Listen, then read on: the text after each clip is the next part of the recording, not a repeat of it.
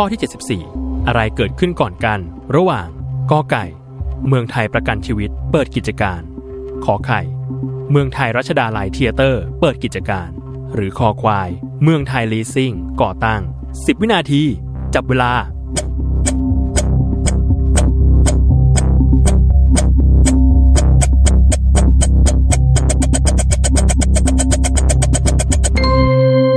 หมดเวลาเฉลย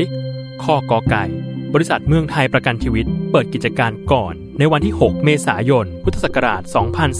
2494 ณ สำนักงานแห่งแรกที่ถนนเสือป่า โดยเป็นกิจการด้านธุรกิจประกันชีวิต ตามมาด้วยข้อคอควาย เมืองไทยลีซิ่ง ก่อตั้งขึ้นเมื่อวันที่ 22 พฤษภาคม พุทธศักราช 2535 และสุดท้ายข้อขอไข่ เมืองไทยรัชดาลัยเทียเตอร์ เปิดกิจการเมื่อวันที่ 23 พฤษภาคม พุทธศักราช 2550